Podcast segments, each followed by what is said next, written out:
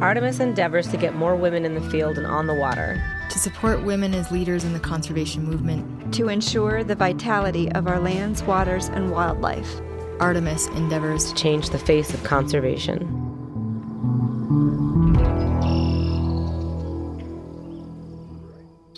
We are very excited to present an Artemis podcast series on inspiring women's leadership and conservation. There are a number of reasons why inclusive conservation leadership is vital to the future of our hunting and fishing heritage. Our lands, waters, and wildlife face significant conservation challenges. Working towards effective solutions must draw on the creativity, expertise, and experience of conservation leadership that includes perspectives from all identities and backgrounds. This leadership series will introduce you to dedicated and inspirational women working in all aspects of conservation leadership. We aim to provide insight into their journey and the work that they do. In the end, we aim to inspire you to step into leadership yourself. Together, we will support the next chapter in conservation and help women ascend into local, state, regional, and national conservation leadership roles.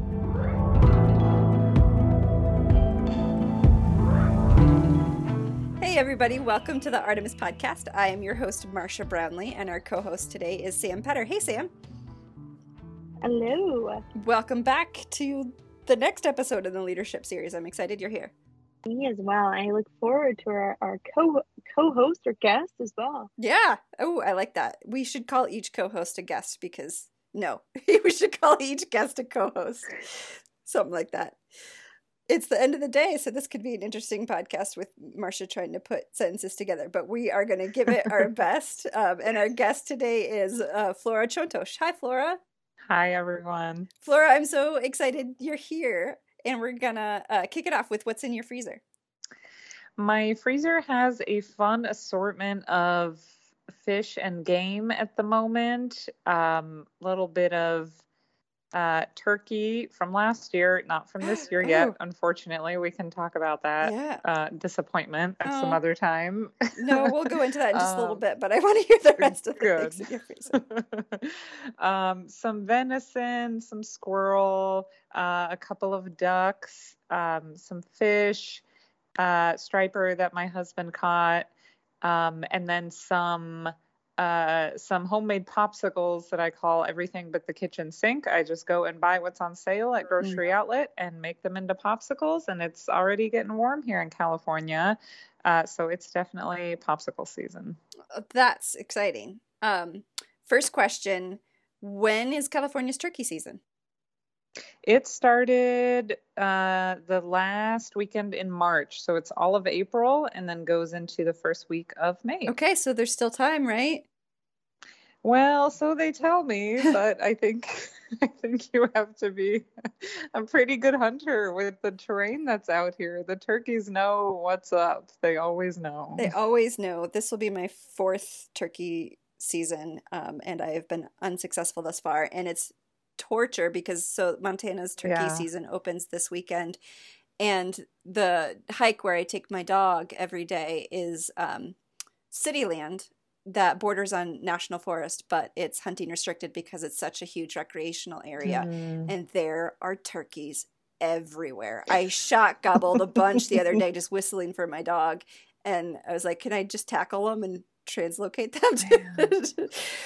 yeah, they're everywhere. They're they're just they're teasing everywhere. me. And unless you want them there, then they're not there.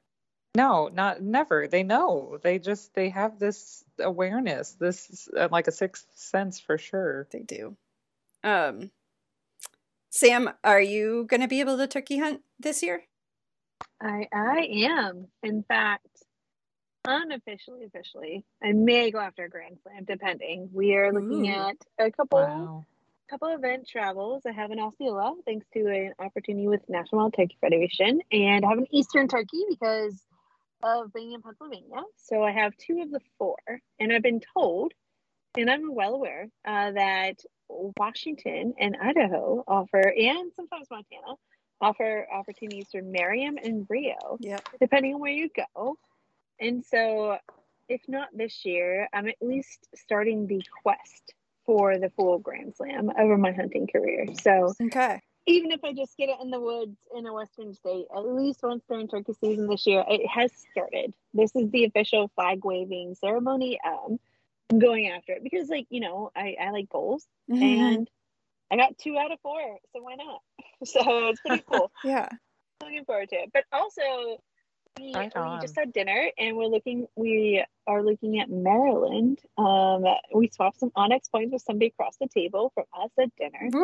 Um, because Maryland Eastern Shore, as I've been told, has the largest eastern turkeys on the East Coast. I'm going to cool. find out personally and compare the notes, but that's um, the really good ag habitat here that just encourages, you know, birds to get fat and happy. And so if that's the case, we are we are pursuing them. So nice. We'll be hunting a lot in the next four to five weeks. Nice. It hasn't officially started. The the weekend that your season closes for is the weekend ours opens in Pennsylvania officially.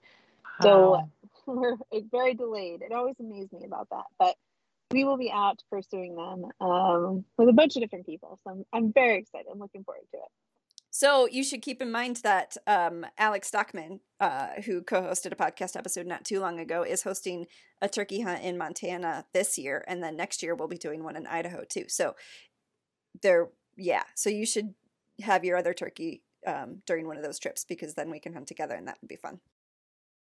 I'm all about it. I have followed Benary on Instagram and I've seen them announced and I'm looking forward to it. Awesome.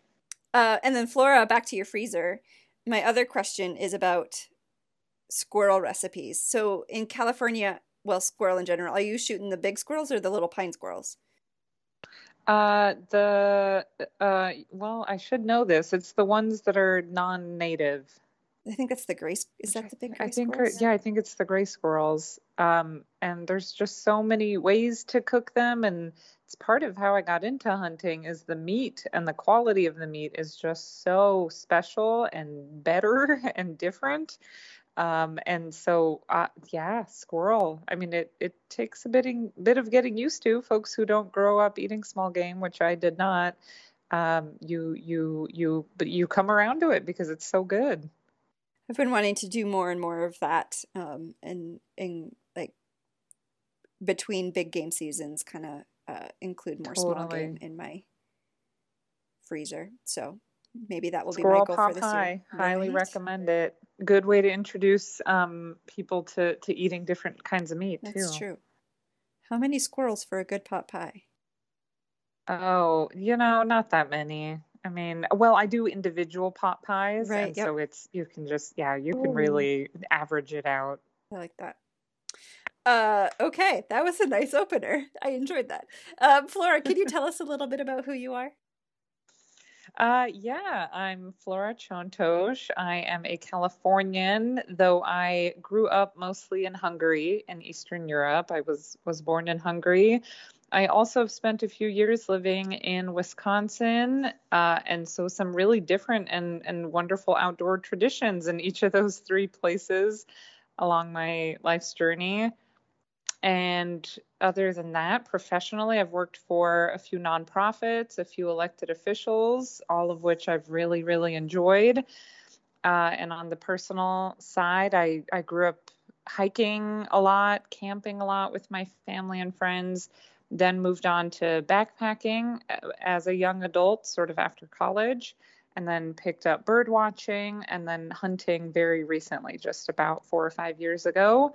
And I moved back from Wisconsin just a year, a year and a few months ago, and live in Vallejo, which is in the northeast part of the San Francisco Bay Area in California and uh, am learning, relearning everything as a returning as a hunter and thinking about land in different ways, thinking about access, and uh, trying to to get better at the art that is hunting.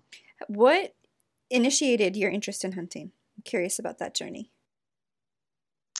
That's a good question. It was a combination of things. It was spending time with people I really cared about. A couple of, of friends hunt, uh, my husband hunts, uh, some new folks we met in Wisconsin hunt, and so it was a natural. There's the social element that I think we all love. That was that was certainly there.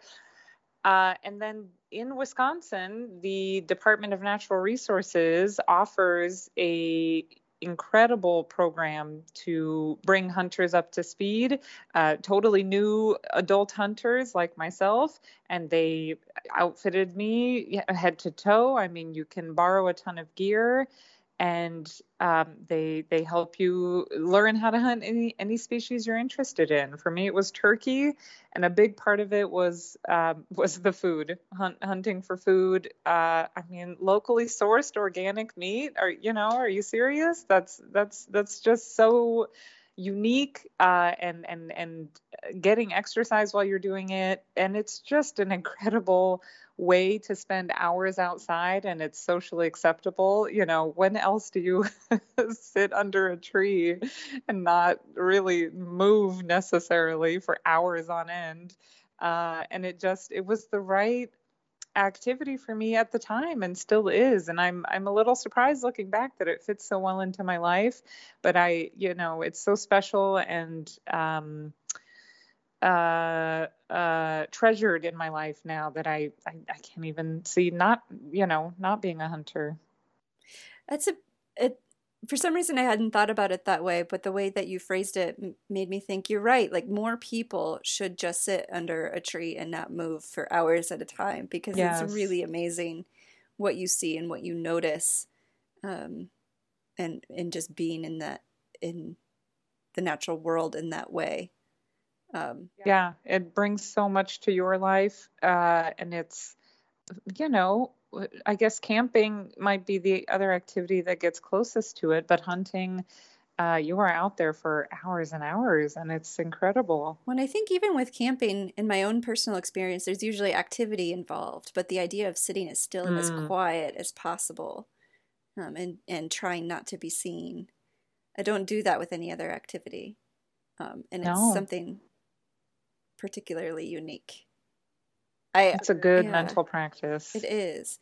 And I've often thought like wouldn't I think we would all be different people if if everybody could see the natural sky without light pollution every mm. night just to be reminded of of what's out there. Um and I'm starting to think that way of like every like just sitting in the woods quiet for hours at a time and not moving. I really do think it brings a different perspective to mm. Yeah. Mm, I told yeah, you I totally it was going to be a weird podcast. it's fantastic. um, Perfect. Can you tell us? Thank you for sharing that with us. I appreciate it. We are here to talk about commissions as part of our leadership series.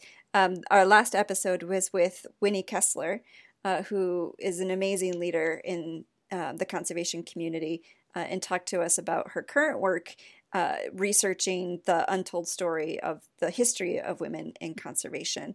Um, and in that, she she mentioned a bit about the work that Artemis does to encourage and support women to serving on a commission. And so I'm very excited to dive into that conversation with you, with your knowledge and with your background. Uh, can you start by telling us um, how what tell us about the work that you did regarding commissions? Yes, happy to. I served for two years in the Wisconsin governor's office as his director of board and commission appointments, which means that I got to assist him in going through the applications that were received. Uh, when he took office, there were um, a, a lot of applications waiting. This was the appointments director before me. Uh, and then I was the, the second appointments director in his term. And there are, in any given state, there are dozens, if not hundreds, of uh, board, uh, um, boards and commissions that a governor can appoint to. Uh, and this was my first time doing any sort of, you know, doing doing work that is so um, nuanced and uh, uh, learning about this incredible uh, um, these incredible bodies of expertise, citizens who are serving um, on a specific subject matter, uh, and finding the right person for the right board and commission.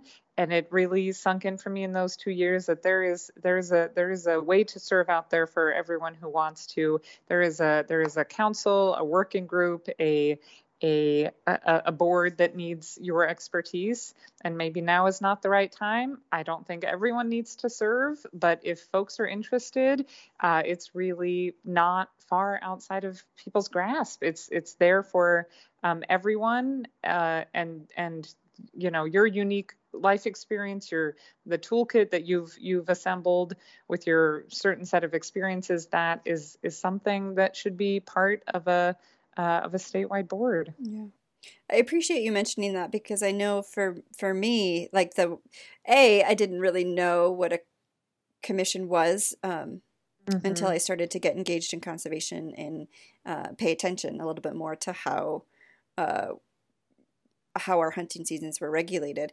Um, but then I also, it's intimidating, right? I think you when you think govern government mm-hmm. appointee, there's a, a, lot of weight that comes with that. So I appreciate the idea that um, there are a lot of other there are a lot of opportunities outside of like you don't necessarily need to aim for uh, fish and game commissions because those are usually um, pretty high profile in most states across, mm-hmm. but there are other opportunities.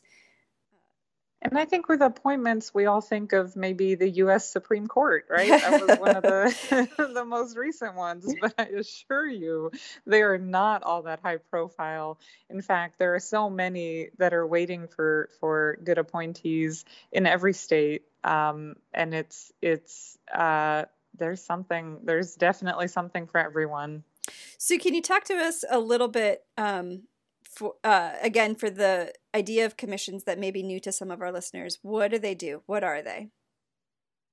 Yes commissions you'll hear a lot of interchangeable words thrown around. It can be a, a commission a council a working group maybe a task force a blue ribbon commission, something along those lines. But just really broadly speaking, these are all bodies of, of, of people, of citizens who are lending their expertise to study a certain issue.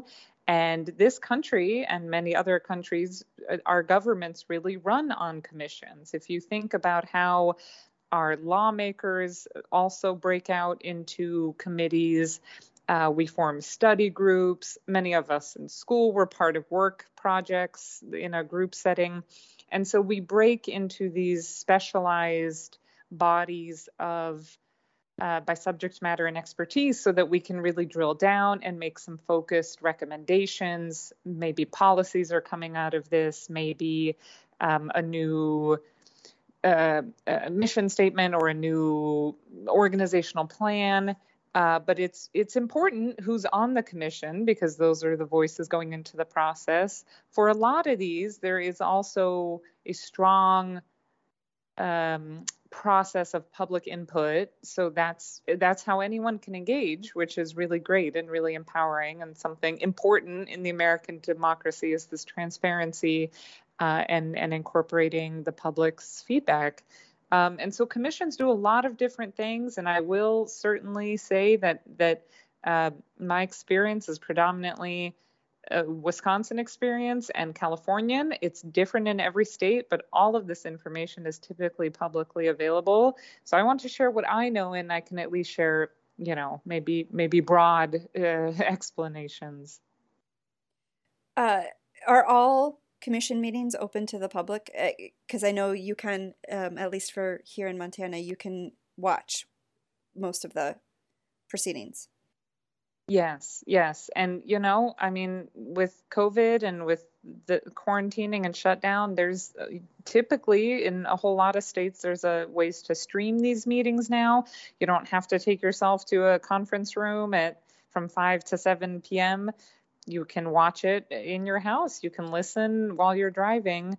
Uh, and a lot of them have newsletters, I, I would wager some of them have uh, social media accounts where you can follow along. There are so many great ways to uh, keep up to speed on this work. And you know, even if you don't keep up to speed, it's just important to remember it's it's happening, whether or not you're aware of it, and that's where a lot of these important decisions for conservation are made.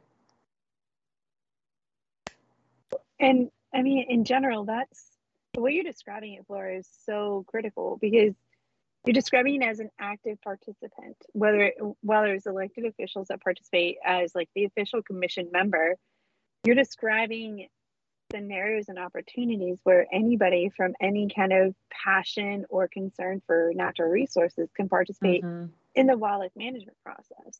Whether it's sorry, submitting public opinion on a plan, let's say mm-hmm. for um, mountain lion management or or CWD management right now, chronic wasting disease, right? There is so many opportunities to inject at different levels, and commissions are perhaps the epitome of it. At least on the wildlife management side, of a chance to become involved and and voice your opinion. And there's a responsibility too that you kind of are describing that in my mind, have chosen to fill that role. You represent a section of public voice that has mm. a validity in the decision process for wildlife management. And so to hone that skill and that ability and to bring those words of the average hunter or angler into the wildlife decision matrix is huge. I mean, it's such an opportunity that we maintain in the larger, you know, North American model, but just management of wildlife resources in, in our state. It's huge. It is huge. Yeah, I absolutely agree. And I, I, I love that point, Sam, because I think we talk a lot um, in conjunction with this leadership series about uh, encouraging more women to apply to be on commissions and councils. Um, but but like that's the top of the ladder, right? Like there are different rungs in the ladder that you can access depending on what your capacity and comfort is. And um, you know, for for me right now, it's watching the recordings of the commission meetings um, and staying up to date. And then I think after that can be um, commenting on policies that are important to you, um, either spoken or written, um, and just getting familiar with the commission process uh, in order to deepen your understanding of who they are and what they do and what makes a good commissioner. Absolutely. And it's uh, none of it's by accident. There's years of you know procedural uh, thinking has been put into these commissions. There's a certain number of commissioners for a reason. Leadership alternates. Uh, this this all has come from you know decades of of of leadership. And it's like there are certain regions that are represented across the state to make sure I mean, just as with your House of Representatives, like each region is represented, and if I'm right, most of them have like, uh, like the you have to have certain demographics represented. Like our what Fish and Game Commission here needs to have somebody representing the agriculture community. Um, so there are different slots like that. Is that pretty standard across all commissions? That that is certainly the case. There are um, depending on the border commission, it can be very prescriptive, is what we call it, that they will require, you know, three of the 10 members have some sort of specific certification. Maybe if it's a natural resource commission, they would require that a certain percentage have a hunting license and that's been active in the past five years, something like that. Or um, that you be from a certain part of the state uh, that you maybe have never served on a commission before or that you have served on a commission before. Uh, and I'm looking at the California Fish and Game Commission website. It, it does look like folks are from different parts of the state. I don't know if that's if that's mandated. And there is a vacancy. Just putting it out there for any Ooh. California listeners. There you go. Uh, there are hey Flora, four what of the five slots filled. I will. It will not be me. uh, Why not? Uh, I think that's a totally appropriate question. Actually, I'm just putting it out there. Just put you in the spot uh, well, right that here. It's very funny. I know. That's, that's I I should have known this would happen with two people like this. Um, it's it's an incredible group of people on this commission. Um, I think it's something you you you want to feel like is the right choice for you. I mean, I I can tell the meetings are very in depth. There's materials that these commissioners are reviewing ahead of time. Uh, so this is not a commitment I'm looking for. However, it, it, it is likely uh, just someone else's cup of tea. Right. And personally, I would be surprised if the governor does not already have someone in mind. Yeah. I mean, this is there's only five seats in this commission is a huge deal. I will say three uh, of the four folks on there are women at the moment. Nice. Oh. Yeah. Um, I, I, I just want to. I just want to quickly plug. Uh, we did a podcast a while back with Michelle Zimmerman, who was uh, on the Fish and Game Commission in Colorado for eight years, and she talks about her experience as a mm. commissioner. So we'll link to that in the show notes because um, uh, that was a great conversation. Um, but I also feel like this is a good segue. Like you said, the governor probably has somebody in mind for that commission seat. Um, so let's go in a little bit into how commissioners are chosen it's a multitude of factors, a lot of moving pieces, and it really depends on the governor and that governor's priorities for conservation and for natural resources. Uh, the the Natural Resources Board in Wisconsin had seven members. The California one has five. That makes me think most natural resource and conservation commissions of a state are quite small. This also means that governor will almost certainly will not appoint all of the members of that commission. The terms are typically staggered, and so maybe in a governor's four-year term, they would be able to point appoint a third of the commission members.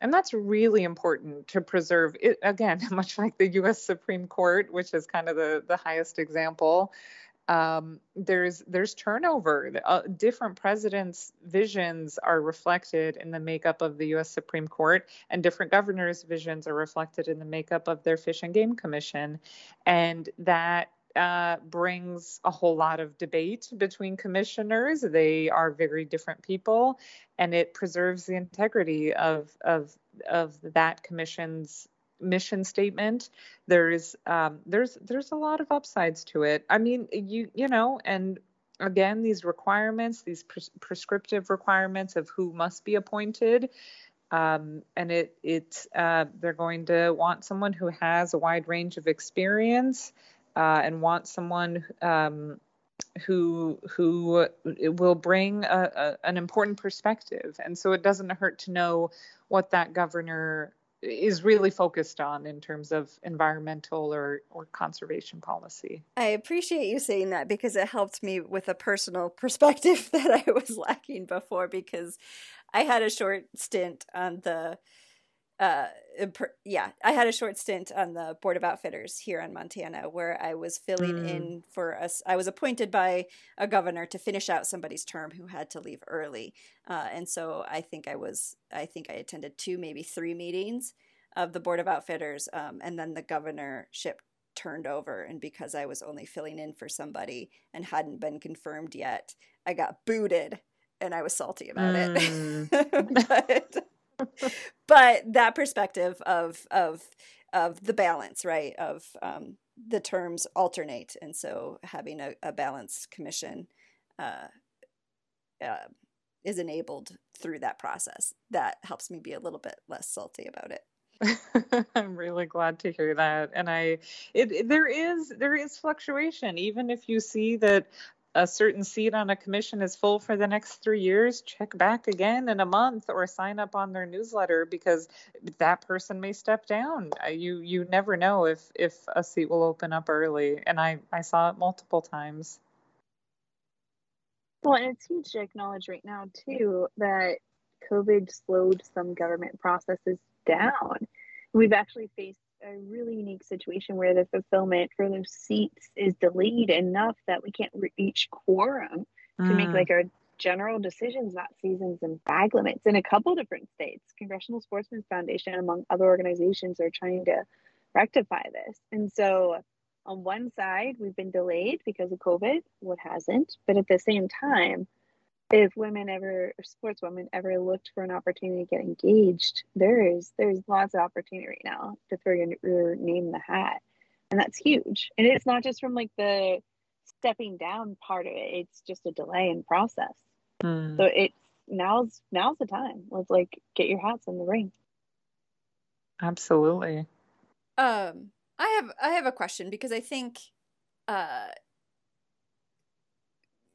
it's it's well, I want to talk a little bit. I want to I want to lead into my question um, with some background because one of the things that we talk about a lot with our leadership series is mentorship. Um, and obviously, I think that's incredibly important and something I value a lot. But I also think that equally important is sponsorship, right? It's like, uh, like you said, so much. Uh, so many times commissioners have an, idea of, of who they want to fill that role or governors sorry have an idea of who they want to fill that role. But if they don't then they reach out to their trusted advisors in their network to say who do you suggest for this role?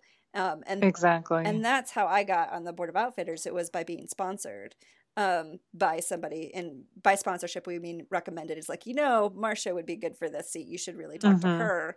Um, and then i was contacted and asked to apply um, so so i think sponsorship is an incredibly important uh, I was, and I should just say that I was like speechless when I got that phone call. I was like, "You want me to do what?" That must have been so exciting. I've gotten to make those phone calls, and it's sort of a fun, eh, you know, surprise party to drop yep. on someone. It's really that's that's the perfect really way to describe it. It was a fun surprise party, um, and then you know you always have the me reaction, but uh, anyway, so, with that in mind, uh, and how important um, that that connection and that sponsorship is, what's the value of applying? Because I think I feel like at this point, the, a lot of people could dismiss this conversation of, well, I need to network and I need to build up my professional mm-hmm. resume, and I think a lot of that is probably true. But well, why apply if you don't have that already? Well, I will say you can do both at the same time. You can apply and then continue to build your resume and your contacts and your professional networks and then resubmit your resume. I don't think it hurts at all to have your name appear in the governor's system multiple times mm-hmm. uh, and to establish a um, establish awareness with the office that you're interested and there are, again, most states have uh, dozens, if not hundreds, of commissions. There may be another commission even better suited for an applicant in conservation, in the conservation field that you don't even know exists. Uh, and so it's um, apply apply now. Uh, put your put your information out there and I, I do want to underscore what you said earlier that letters of support or or a reference call are really helpful. If you if this if if a certain commission is your is your dream appointment have someone reputable and knowledgeable call on your behalf uh, and to, call the governor's appointments director uh, to make to, to to nudge them to to say this applicant is coming through the pipeline. They're extremely qualified. Uh, you know you might want to consider them for for the the commission that makes the most sense. I i think having um, putting your application in is is is important and um, you know, do it in installments if you want to. Start the application, take some time to write certain um, parts of it, but know that you can always amend it. It's it's it's um, um, it's a it's a fluid process. It's a it's an art, not a science. The world of boards and commissions. So that like so if you were to apply do you need to specify a commission position that you're applying for or or can you just do both?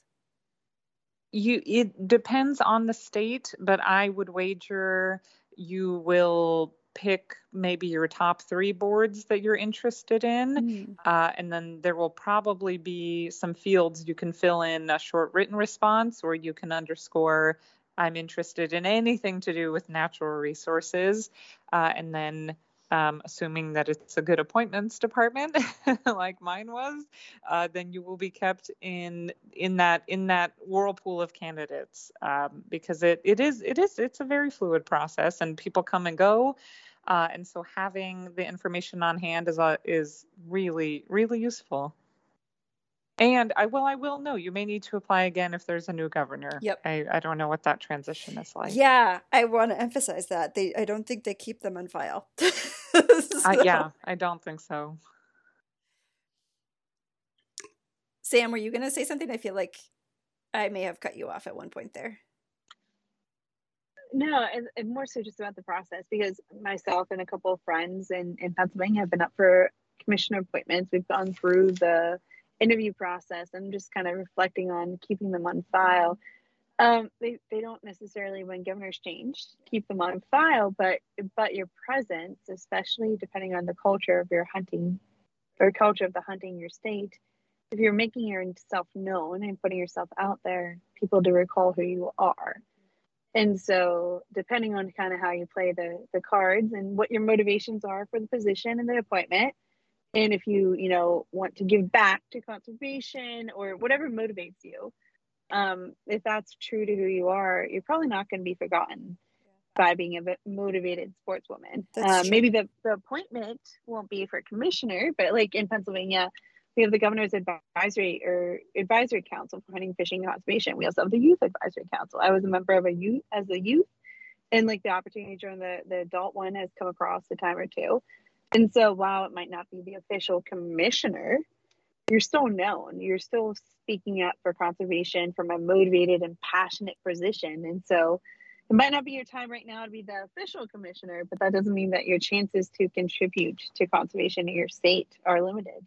100%. I agree. Yeah, the way you put it Sam is is is totally totally accurate and surround yourself by the people you want to to be around the people you whose experience you want to to absorb and gain from if um, the commission interests you listen to their meetings. Usually the staff person who supports the commission their contact info is listed on there. Uh, it's always appropriate to reach out to your local friendly public servants.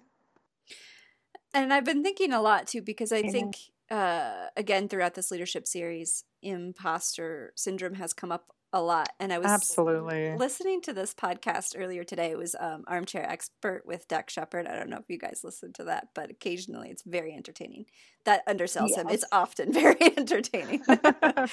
but uh, his guest was Adam Grant, who's an organizational psychologist uh, and somebody I just find very fascinating. I, I find his his thoughts very fascinating. Um, but he was talking about a let's not call it a syndrome um, because that has connotations mm. that aren't necessary. We can call it imposter thoughts, and everybody has imposter thoughts. Um, if you don't, you're probably a narcissist. um, he didn't say that, but I think that's probably true. Um, but you read between the I lines, read between yeah. the lines. And then, like, think about the the positive things that come when you have those imposter thoughts, because people who have imposter thoughts usually try hard. Um, they're usually open to learning from others um, and uh, and they usually just I think that was it. just those two. They try hard and they're open to learning. Um, and if you have if if you have an overconfidence, um, then then that's not necessarily a positive thing. And so I really liked that kind of shift in perspective. Um, that's fantastic. And it, I mean, does that not describe the sports women that we know? They just work super hard and if someone tells you you can't do something, you try even harder. And it, you know, there's no there's no magic solution to imposter thoughts. It's it's it's hard. I it it really is. Uh, and and it's true throughout all levels of government and I mean, female leadership is so badly needed. All of us practice leadership at different levels. It can, it's in, some of us do it in our community, at work, in our home, in, in, in whatever we engage in. Our, our leadership is there. Um, it's just recognized really differently. And, and typically, male forms of leadership are, are more rewarded and more understood. Um, and it's some of this won't change until women choose to or are able to jump into the trenches and show off their style of leadership. I will say, even when they do that, it's still in a very um, it's in a very male structure, and and so even if you um, are are doing what you can, uh, it it it may not. It, it will still feel hard, I guess is what I'm saying. It will still be, there will still be roadblocks. Um, and I, you know, I mean, COVID has made us rethink everything and what we want to give our time to and what really matters. Uh, what are the essentials in your own life? Um, and and I think for a lot of us as sportswomen and conservationists, it's the uh, it is the access to the outdoors and and and like one of you said, paying it forward, giving back to conservation. And I think too, like I know from if when I think of putting myself up for a leader leadership position like that, there are a whole bunch of thoughts that come into my mind. One is like, who am I? Right, and then the other one is like, uh, there's a component of, um, gosh, I don't even know what I'm trying to say, ego-driven ambition, and hmm. it's not that but I think that I have a little bit of a uh, a barrier to the idea of putting myself up for a leadership position um, with those standing out front. Um, but I think if we if you if you can look past that and focus on the idea that better decisions are made by mm-hmm. inclusive uh-huh. and diverse boards, and so if you're if you can kind of frame the goal as my goal is to be that be you know to to make that a reality um, it it just allows me to shift my reason into mm. something that has less barriers. I don't. Yeah, I totally I agree. Sam, what do you? And I think it's a it's a huge opportunity you're considering right now, right? I mean, from working in the conservation profession as we all have, as on top of trying to be volunteers, um, if you're the only woman in a room, you're offered opportunities, and sometimes you come to question why you're be- being given that opportunity. And for me, I've come to one not want an opportunity because I'm just a chick. I, I, and Marcia, you and I talked about this a lot. I, I want to be the most informed and best candidate there. But it was a really good friend that helped me understand that the opportunity is an opportunity to go forward and pave pathways if necessary for good conservation and good conversation. And so as as I'm offered opportunities or as I find myself, even just being in a room, that's an opportunity in and of itself, whether I'm in that leadership role or not. What is my mo- motivation to be there? I always like kind of before I, I take on something or go into a room, like, why am I here? Acknowledge that, make sure I keep that in mind as I go forward to ensure I accomplish that goal at the end of the day because like you are afforded opportunities sometimes because of your gender and that doesn't mean they're bad or misintent but at the same time reflect on what that means that you can also contribute to the larger conservation conversation and that's that's really been how i've tried to digest that is why am i being afforded this? What can i gain for the rest of the conservation community? And how can i pay it forward to ensure that you know it's if i am the only chick in the room i'm going to make sure another 10 can follow behind me. And so that's just kind of been my my mentality as like you know these opportunities that come forward.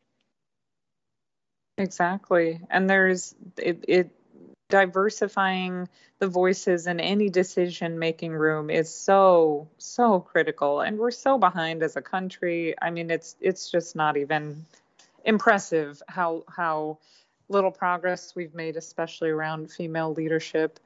Um, and it it um, th- thank God everyone thinks differently. That's that's the wonderful thing is that when you get people who think differently in the same room, committed to an issue, um, you're going to find the answer. There's there's there's a, a, a magic that happens when people gather and um, and share what they know. I mean, it and and so approaching it from that way, I that really resonates with me. That this is, you know, I'm not joining because I I've memorized the California regulations on hunting, I'm joining because I have a, a, different perspective, and if that perspective can serve the commission, then then you know, and then I'm open to sharing it. Mm-hmm. That's so huge, though, too, if you think about it, because right now a position on a commission or a board is thought to come from 50 years experience, when in reality you are facing agencies trying to connect to rele- relevancy and to connect to how to achieve more with less resources and, and attract yes. new participants to the opportunities. You don't need the Rolodex of 50 hunts, 50 years experience. Your perspective as a new hunter who understands, you know, the mission and the opportunity before them to bring your voice to the table. So you don't need that that you know, resume of hunting in 15 countries. You need your perspectives grounded in the topics that are, that's just as valuable right now it's huge and people see that as a barrier but it's really not well said oh it's so true and it reminds me of one of my well gosh one of my mentors um, back when i finished my first master's degree, I was looking for jobs to apply to, and I was talking to her about um, this one that looked interesting, and I said something about how, but I don't meet all of the qualifications, and her advice that has stuck with me forever was, um, you you have what they don't know they need. Uh, exactly. And Absolutely. I love that. Like you know they put together the qualifications based on how they're understanding the job but then they look at a resume and and and you can tell them how what you have can benefit their work um, and they can see it in a different light. And i just I really um, i that advice is one of the most valuable pieces of advice i've ever gotten.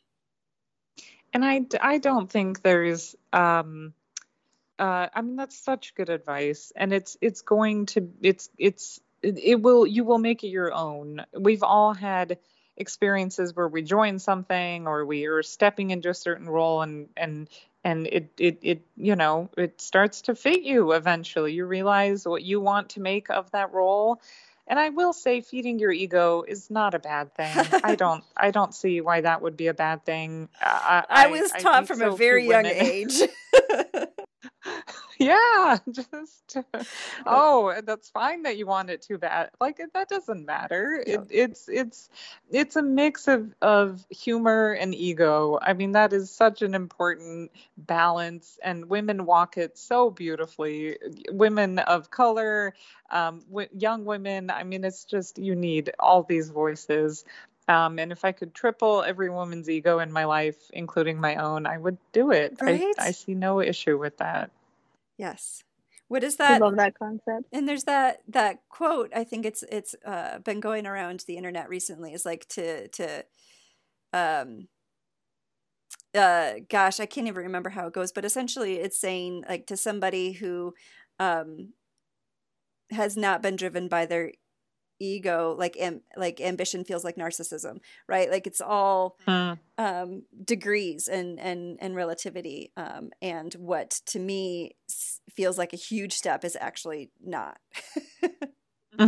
i don't know mm-hmm. if that mm-hmm. made sense well it does well it all boils down to what do you want to do and and if you want to accomplish something because yeah. you're motivated to accomplish it I mean, ego is described as confidence, in other words. Uh, go do it. Check yourself along the way, but at the same time, if you have something to give, and don't just do it. if you you might get notoriety for it, just do it. Like I, I, I always struggle with that. I always look at those quotes and just kind of think like, well, should I like consider maybe not doing it because I'll personally benefit? But at the same time, like if you have good things to give, you should just show up. Like that's that's the ultimate kind of thing.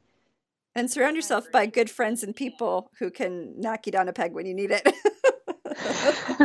exactly. Such as Marcia and Flora.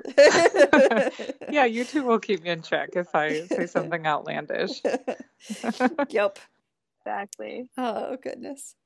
Well, so, you know, we're looking, we're in a post almost COVID time, whatever we want to describe it at the time, depending on your state, whatever um, where we are right now, let's put it that way, acknowledging that agencies are are crippled with the amount of work they need to accomplish and not enough resources to get it done. That'll always be the situation they face. Mm. Um, we've talked about where you know showing up in a room is volunteering. That's like a leadership aspect and being on commission as well. There's different degrees.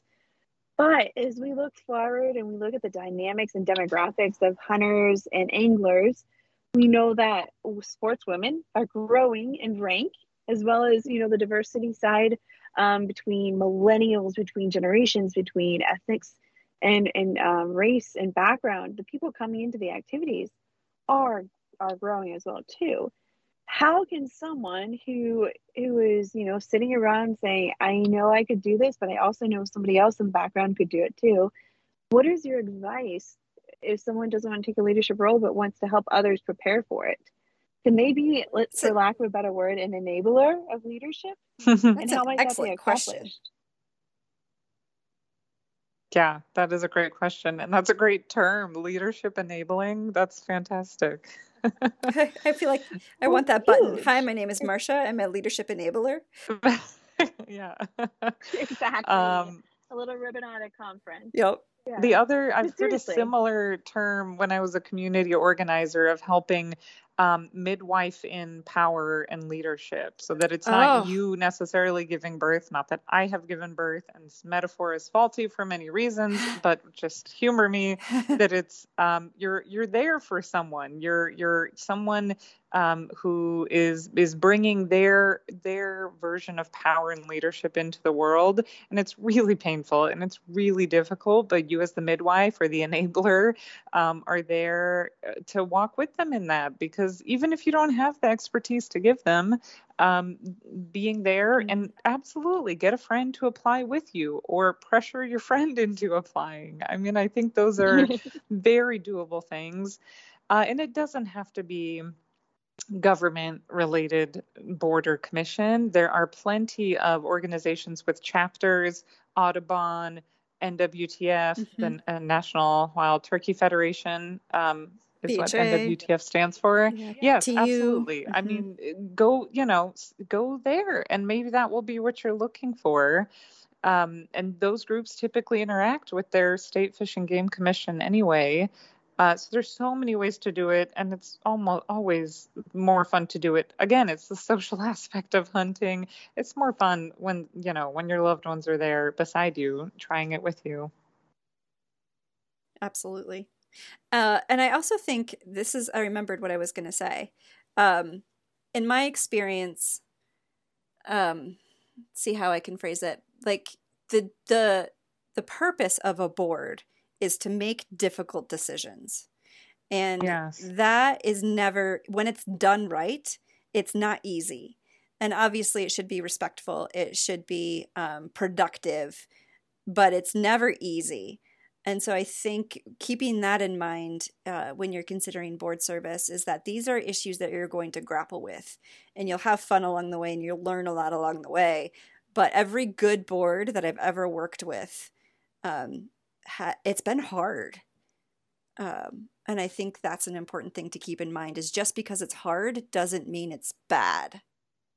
Yeah, or that you're unqualified. It's it's hard. Period. And it should be because that means again, it like there's toxic hard and then there's Yes. there's non-toxic hard and we we definitely want the kind that's that's the good hard um uh, but you're grappling with different with difficult complex concepts that have a lot of stakeholders um, and that should be hard I agree, and when you it's feel um, uncomfortable too. uncomfortable, and that's Mhm. the growth. I mean, it it's it's it is difficult, but I mean, hunting is uncomfortable too. Mhm. Hunting, fishing, and we There we you do go. it anyway. board service is us type 2 fun people Yes, It's not type Yes. one, it's we're total type two. i love that okay on that note we are going to take a quick break to hear from our partners we will be right back Howdy, Artemis listeners. This is Aaron Kindle from NWF Outdoors. We know you love awesome conservation conversations. That's why we want to invite you to check out the NWF Outdoors podcast, where we dive deep into the issues, people, and places that showcase the best of the sporting conservation lifestyle. Guests include leaders, luminaries, and decision makers who define conservation and work tirelessly for fish and wildlife. Check it out wherever you get your podcasts or at nwfoutdoors.org.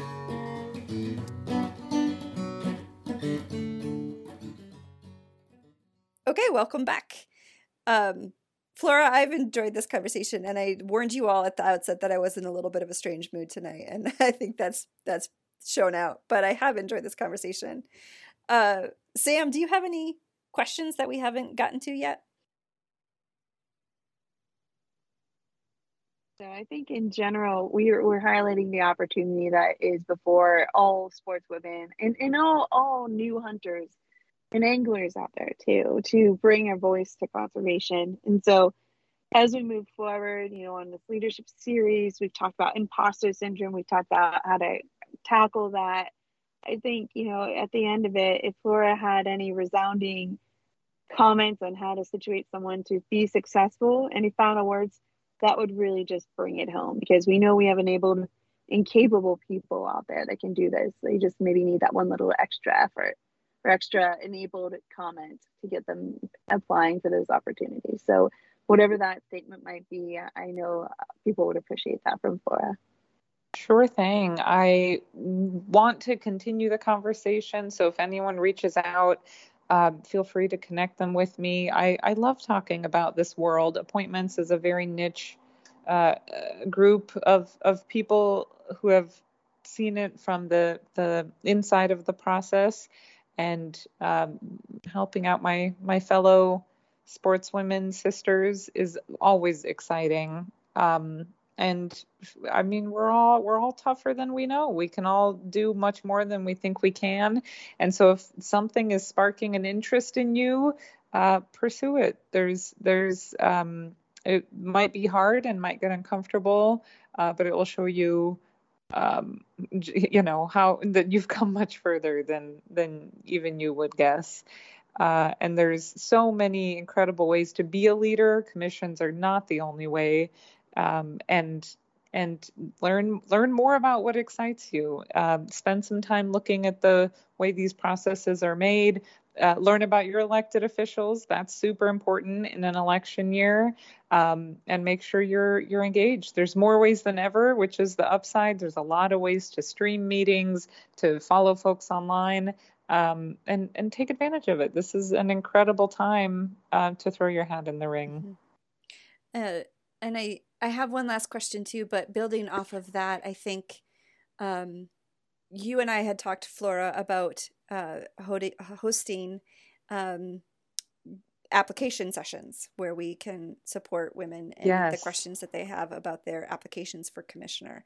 Uh, and I think um, I I'm I'm here for that, and I know that you are too. So if we if our listeners are are interested in that, um, stay tuned. That might be something that we put out there. But you're always just, I mean, I put this out here. I may as well give you all my phone number. But seriously, um, uh, if you have an application that you want a second set, a second set of eyes on, I, as I've already stated, hello, my name is Marcia. I'm a leadership enabler. Um, email it to me. But I also think um, we talk a lot about state level commissions, but there are often city uh, boards as well. So, like you said, Flora, there are a tons of of of opportunities out there, um, both large and small, that people can look out for if they're interested in starting this path, um, and don't overlook city opportunities. Um, because yeah that's a great reminder yeah. city city commissions are very common county level would be the next one up uh, and it really depends on what kind of sp- scope you want to look at. There's regional interstate committees as well. That those are always exciting. Um, and maybe you know maybe your passion is conservation maybe it's beautification some sort of um, cleaning of the you know the natural lands around you some sort of open space council maybe um, there are just a million ways to express your love for conservation and for the natural world. Um, and and certainly now now is the time that your leadership is needed too. It's it's it's the the natural world around us is hurting, um, and and um, I think a lot of us would re- regret not uh, lending our voice to that. Flora, before we break for hits and misses, is there anything else that you wanted to mention that we haven't talked about yet? We have covered everything, but I always still just want to continue the conversation. Um, so if uh, and this is this is evolving always, uh, but I'm really excited that listeners are considering applying.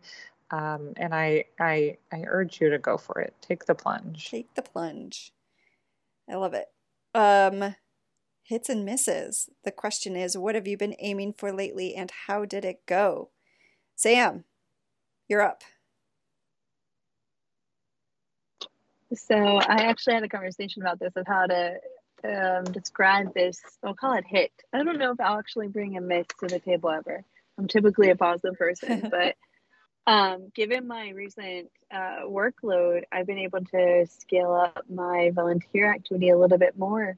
And I, I think um, the work that Marcia Brownlee of Artemis Sportswomen and and all of the work that you've done is something I call a hit because of the opportunity to bring this content to listeners. And so to be a part of this whole conversation and everything is my hit, uh, oh, uh, especially yeah. on the enabling side. Yeah, it's such skill with enabling and saying that you are enabling others, and it makes me very proud to be a part of this. Well, we're just going to do a little love fest right now because you helped enable this entire grant. Um, so thank you for for that leadership. It's much appreciated. Absolutely. Get out there and let's get get more leaders in spaces. Yay. Um, Flora, what have you been aiming for lately and how did it go? I have really been chewing on the phrase progress, not perfection. Uh, like I mentioned before, it's such a good phrase, and COVID really, um, I imagine this is true for many people, but I will speak to my experience. It made me reconsider a lot of things, what I'm expending bandwidth on, and, and where I would prefer to expend that bandwidth.